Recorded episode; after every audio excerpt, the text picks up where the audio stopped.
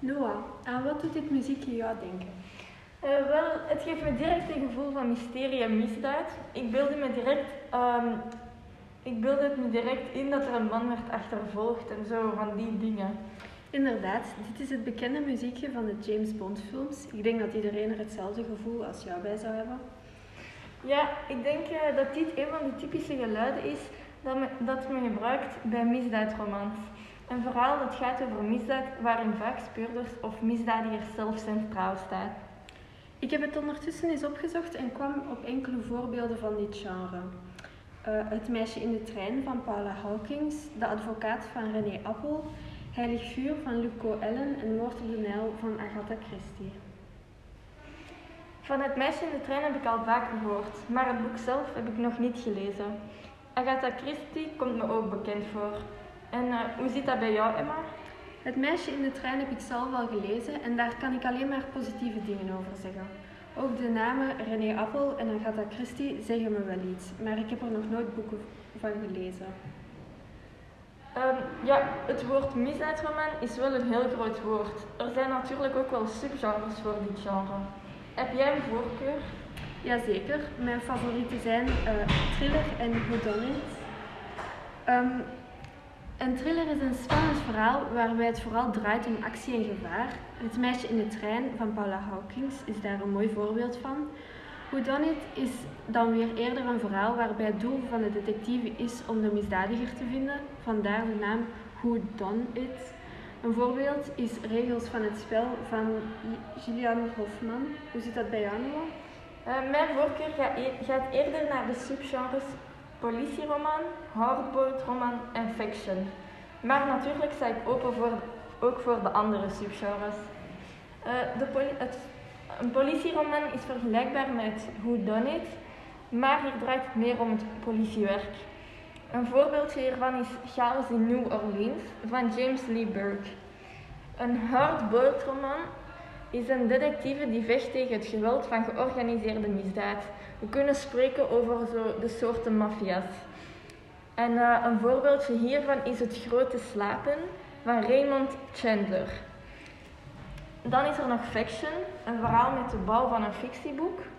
En hiervan een voorbeeldje is De Dag van de Jakhals van Frederick Forsyth. Zullen we nu een fragment uit het boek Het meisje in de trein lezen? Ik vind dit een prachtig voorbeeld om te tonen hoe een thriller gaat.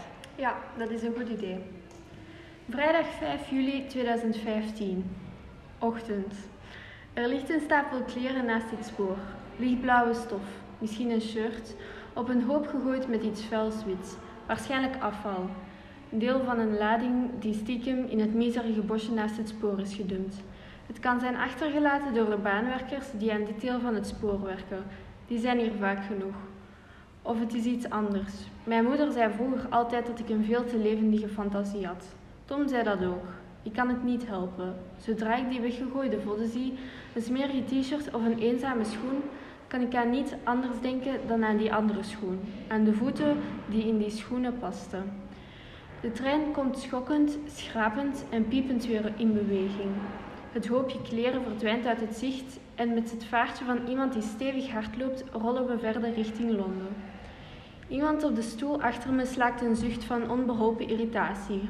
De stoptrein van 8 uur en 4 van Ashbury naar Euston kan het geduld van zelfs de meest ervaren forens behoorlijk op de proef stellen. De reis wordt geacht 54 minuten te duren, maar dat is zelden het geval. Dit deel van de spoorbaan is oeroud, versleten. Er zijn voortdurend problemen met de scène en er wordt onophoudelijk aan de rails gewerkt.